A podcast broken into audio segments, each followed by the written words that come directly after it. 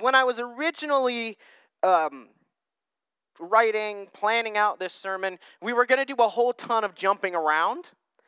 And then, so I told mom, because she does the bulletins, uh, not my note sheet, she doesn't do my note sheets for me, but she does the bulletins. And um, so I told her, don't put a scripture passage in because I don't have one central one. And then on Friday, God was like, yeah, you do. Here it is. And by then, the bulletins were printed and folded, and so were your notes. And I went, all right, fine. So if you'd like to write it in, your central scripture passage is 2 Timothy, I almost said 3 Timothy. 2 Timothy 3, 10 through 17. There is no 3 Timothy. However, comma, if you are attempting to convince somebody that something is in the Bible that's not, and you want it to sound like it comes from the New Testament, 3 Timothy is a good one to go to because most people will go, oh, yeah. I know there's at least two. Maybe there's a third. Also, if you wanted to make it sound like it's from the Old Testament, go with Hezekiah. Why? Hezekiah was a person in the Old Testament, a fairly well known person. And you go, oh, yeah, he's probably one of those minor prophets that all end like that. Things you learn in Bible school. But, so we do have that central passage. It's up there, uh, 2 Timothy 3 10 through 17. One of these verses, two of them, really, most of you are going to know fairly well. You might even have them memorized, the very end of this passage of Scripture. And you might go, okay, Pastor, as we're reading this, you're going to go, okay, Pastor, I understand how those verses deal with how to study your Bible because this is part one Next week, we'll take a week off from that as uh, Rick Bunker's here. And then the two weeks after that, so the 27th and then the 3rd, will be here. And again, those Sundays, uh, those Sundays, make sure you bring your Bibles uh, and your questions and your, your intuitive minds and such, because we're going to be breaking down two separate passages of Scripture um, and looking at all of that. How should you study your Bible? We'll have a whiteboard. It's going to be great. It's going to be so much fun. The November 3rd, sorry, I know I'm, I, I just completely stopped preaching and I'm giving you a rundown. That's all right. November 3rd, that last Sunday that we're doing this, um, there will be time afterward. I'm going to stay afterward. Uh, if you're like, I want a little bit more, I have more questions, I have this and that, we're going to do that then. If we're here till 12, we're here till 12. I'll stay. Um, nobody has to, but if you'd like to, you are free to. So that'll be on the 3rd. So that's the last Sunday that we're that we're doing this, November 3rd. Back to today. You're going to you might say, "Pastor, now I understand the last few of these verses dealing with how to study your Bible or why you should study your Bible because that's what we're looking at today. Why should you study your Bible?" Right? That's probably important to go through before we actually look at how you do it. Um, but remember, when you're studying your Bible, Everything has to be taken in its context. This is the beginning paragraph for those verses, which means it's the immediate context of it. There's the immediate context of the surrounding verses, then there's the book, then there's the Testament, then there's the whole Bible, the context all throughout that. But today, we're just looking at the immediate context for those verses. So we're going to read it 2 Timothy 3 10 through 17. Let's look at it. Now you followed my teaching, conduct, purpose, faith, patience, love, perseverance, persecutions, and sufferings, such as happened to me at Antioch, at Iconium, and at Lystra. What persecutions I endured, and out of them all the Lord rescued me. Indeed, all who desire to live godly in Christ Jesus will be persecuted.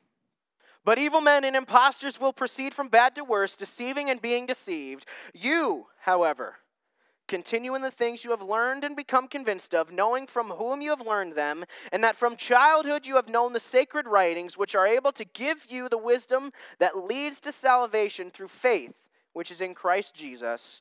Here's the verses most of you are going to know.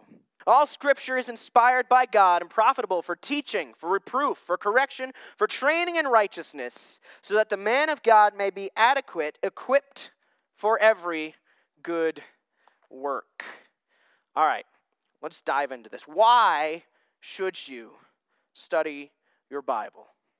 Number one, desire to live godly. Right down there in verse 12. Indeed, all who desire to live godly in Christ Jesus will be persecuted. You should desire to live godly. Here's the thing we can talk in the next three weeks all about How do you break down this book? How do you look at a verse? What's the Greek? What is this? Oh, uh, how does this uh, go back to something else that Paul said in a different letter, in a different part of the letter? But here's the thing if you don't desire at all to live godly, none of it's going to matter. You could be the smartest person. You could be able to read this whole thing in the original Koine Greek, be able to break it down. But if you don't desire to live godly, you might as well not pick it up. It's kind of harsh to say because you're like, wow, but it's the truth. Now, here's the thing I'm not saying that if you're not a Christian or if you have a friend who's not a Christian or something like that, you shouldn't use the Bible. I'm not saying that at all because the Word of God does not return void. But what I'm saying is if you, as a Christian, have no desire, remember last week, was it last week we did the Bema seat? Yeah, sorry, the weeks start to run together for me. If you are like, you know what, I'm all right with the straw, I'm all right if it all gets burned up. What are you doing trying to study this? Now, here's the other thing I'm going to say. There will be days mornings, evenings, nights, afternoons, months, weeks, years, hopefully not years, but it could happen, where you go, I really don't want to. You're right. Okay. Do it anyway in that moment. There's going to be moments, you know, I love, I, I, I like Newsboys, and I love their, uh, their one song. Um, the beginning words to it are uh, uh, turn the page, can't turn the light out. Every word, every line carries to my soul. There will be days when you just drink it and it's incredible to you and there's oh it's so amazing and there's going to be days when you wake up in the morning and you go dear god don't make me open that thing maybe it's because you're living in sin and you don't want the bible to convict you maybe it's because you're just tired and you're worn out and you're worn down at that moment you still got to open it but if you desire to live godly you got to know what this thing says. Because unlike in the Old Testament and to a select few in the New Testament, God doesn't really show up in person anymore to talk to you. It's extremely rare. Why? Because he says, I had a whole bunch of authors from every walk of life write it all down for you so that you could have it 2,000 years later. So if you want to live godly, you got to know what's going on here. You got to know what's going to happen. And here's the thing because it says it in there, we got to talk about it. If you want to live godly, you're going to be persecuted. Make no mistake. The more you dig into this thing, the more you read it, the more you study it, the more you devour it, the more our enemy will try to stop you through any means necessary.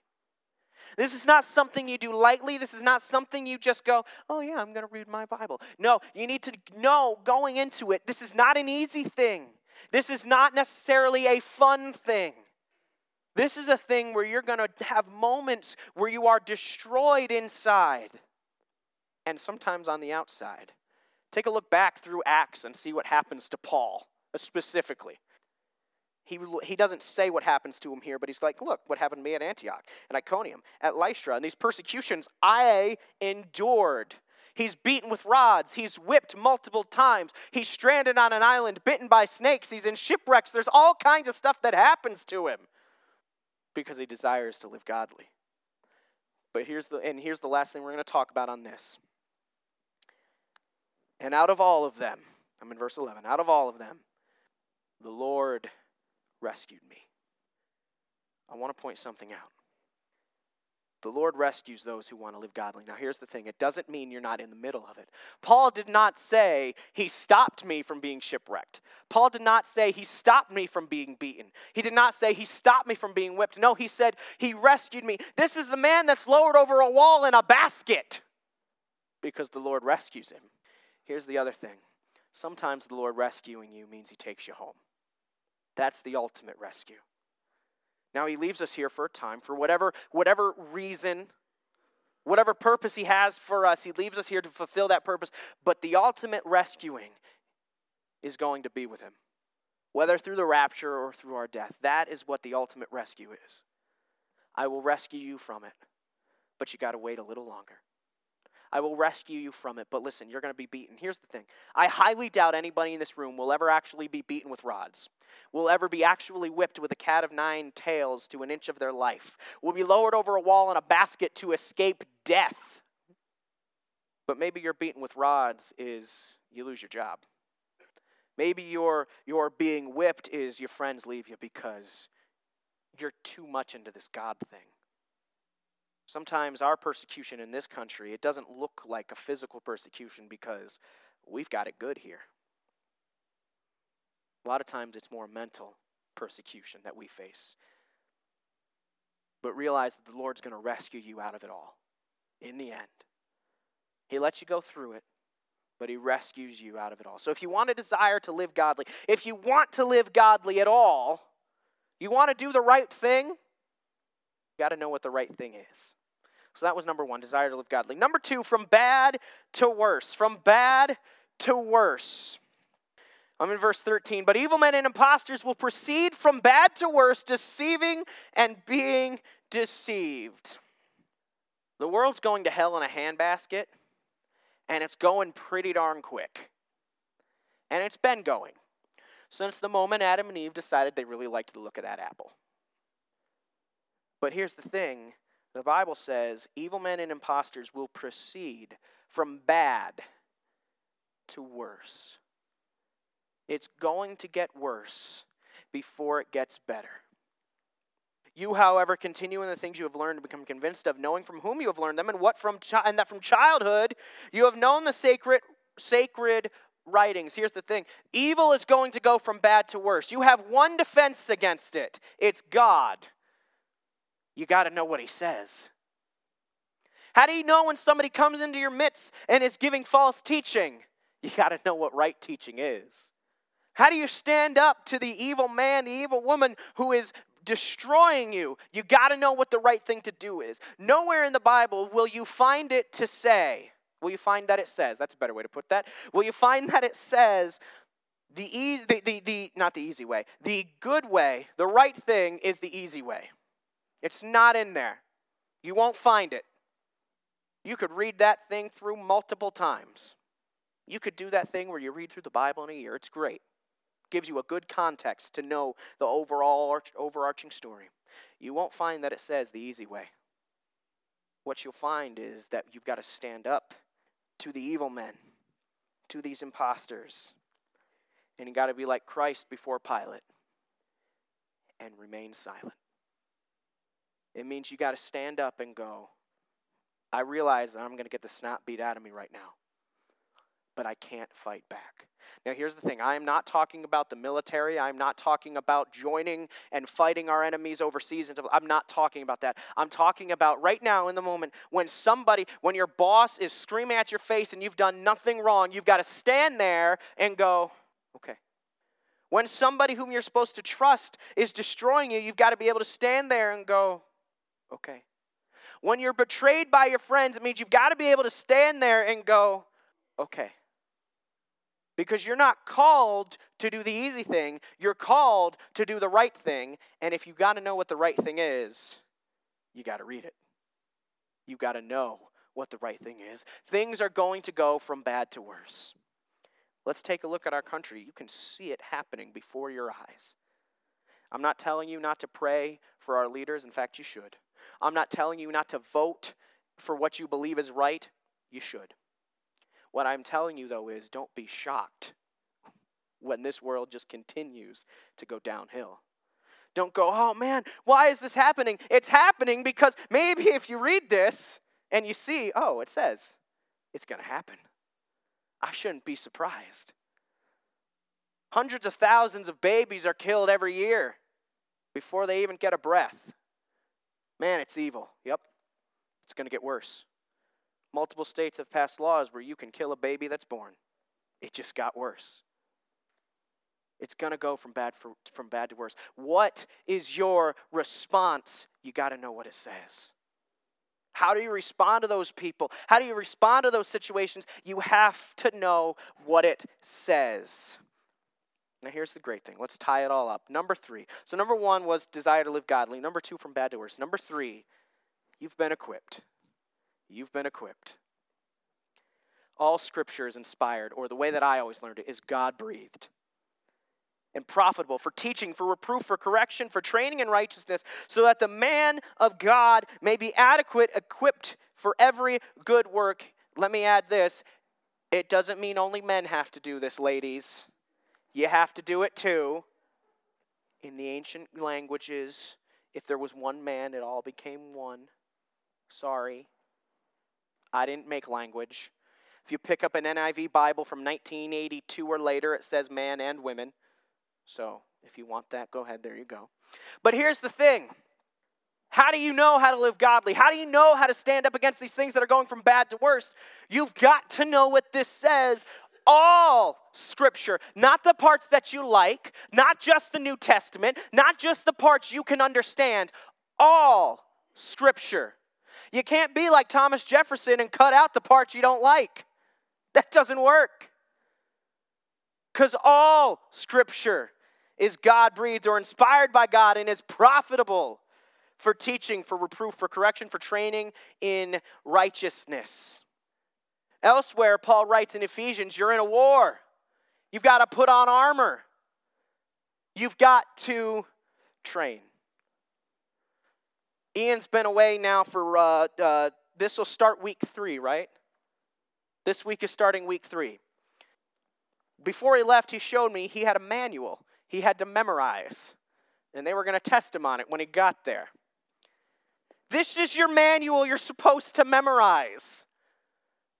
You don't get tested when you get to heaven. There's no SAT when you get up there. And you've got to sit down and go, oh no, where is that scripture verse found? No, but you've got to be able to know what this says because you're going to face things in this life. You've got to know what it says because this world fights against it. I'm not saying you have to be the smartest person in the room.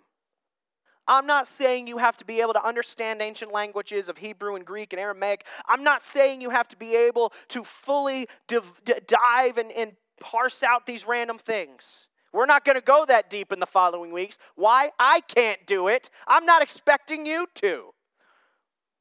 But you got to be able to know what does this thing say? What does it mean?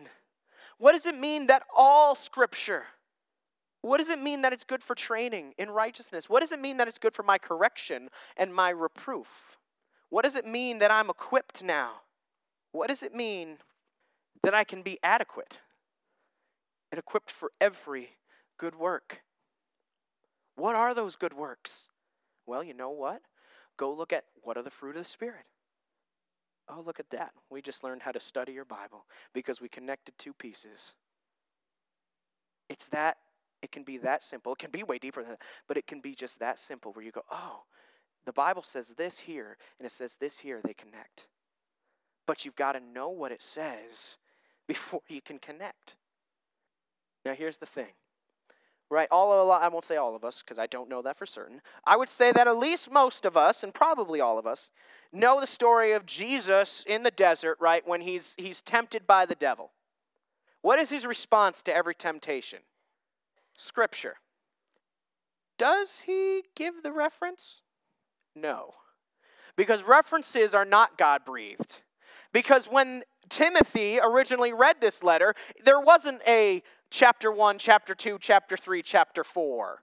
And it wasn't broken down into verses. That's for us to help us understand it. I'm not saying verses and chapters are bad. In fact, they're great. They help us a ton. But I'm here telling you, you don't have to know exactly where something is found at times.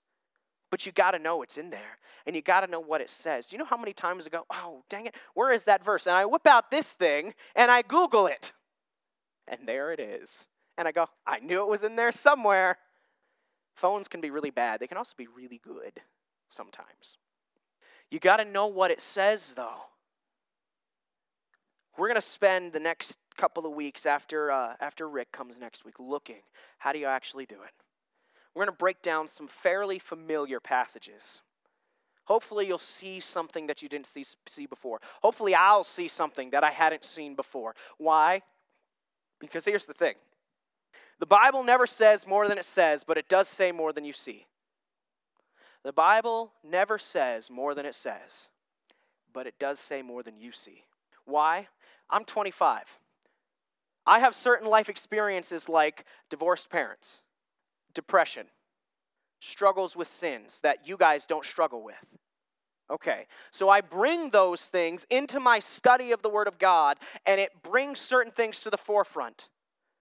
Somebody else has different life experiences. They've dealt with different things, so they bring that into it. You will never not bring your own self into your study of Scripture. The key is to go, okay, I've brought myself. Now, though, what is the Bible actually saying, and how does it then affect me? Not, okay, I'm bringing myself into this scripture verse. How can I make it say what I want it to say to make myself look good or feel good? But you're going to bring your own pre uh, your, your own thoughts. I had to be frank, I've lived with my dad for 25 years. I think like him, so I see certain things in Scripture like he does, and then we'll be sitting around talking, and mom will go, Well, what about this? And dad and I will go, We didn't see that. Why? Because we're different. We see things a little more practically. She sees things a little bit more like an artist. That's okay. That's good because we need that. And as we look in these next couple of weeks at these passages of Scripture, all of you, each and every one of you, is going to bring different life experiences, different thought processes, different ways of seeing things into it. That's good. Don't feel ashamed of that because God gave them to you. Different verses can mean slightly different things to different people. The essence is the same but they mean something to me differently. The verses, I'll give you an example. My life verse, Psalm 51 8. Make me to hear joy and gladness again. Let the bones which you have broken rejoice. Meant nothing to me until God snapped my ankle in half. Then they meant something to me because I understood those verses better. I won't say they meant nothing to me. They meant something, but not what they do now because I have a different way of seeing it now. We're going to look at how to study your Bible. We're going to dig into it. And I want to encourage you bring it all. Bring all your baggage, bring all your hurt, bring all your joys, bring all your life insight, bring everything to the table. Because you're going to bring it to the table when you're studying your Bible on your own anyway. So bring it to the table and let's look at how is this good for my reproof, for my correction, for my training? Because it's all profitable. Every last bit of it, including numbers. Why do I say that? Because it's literally the first half of it is a bunch of numbers. It's a census. How is that helpful to me? I don't know. Maybe we'll look at it. Maybe. But it's profitable. How do I know it's profitable? Because it's in there. Because God saw fit to put it in there. How do I know that the two letters to the church in Corinth that we don't have aren't profitable to me? He didn't put them in there. Maybe they say the exact same thing as the other ones, or maybe they're letters specifically to those churches that don't affect me today. I don't know. I don't know the answer to it. I know it's not profitable because it's not in there. Everything is. We're embarking on a journey now. You might say to yourself, man, we're just learning how to study our Bibles. Yeah, but we're embarking on a journey over these few weeks that is, to be frank, inviting pain, inviting persecution but it's also inviting joy and knowledge and wisdom into you that you can't get anywhere else. I'm not talking from me. You can't get it anywhere else than in that book. So you're going to dive head in with me? Let's pray. Father, thank you for today. Thank you for your word. Thank you that we can uh, uh, read and, and understand what you're saying. Help us as we study our Bibles individually and then as a group together as well. Help us to, yes, bring our own baggage and our own, our, our own thought processes to stuff, but in the end, to take out of it what you would have us take out. Help us to face the persecutions. Help us to face the, the, the, the, the, the evil men and, and the evil imposters and everything that's going to go from bad to worse. Help us to face it all down and face it with you, knowing that you're going to rescue us and that you're saying, study it, study it, study it. I'm the one that's in control. I'll help you. And Father, I'm asking this lastly that you would spend your, send your spirit. We can't understand anything that's in there without your spirit helping us. The Bible says that as well, that it's foolishness to those that don't have you. Don't let it be foolishness to us. Father, we praise you. It's in the name of your Son we pray. Amen and amen.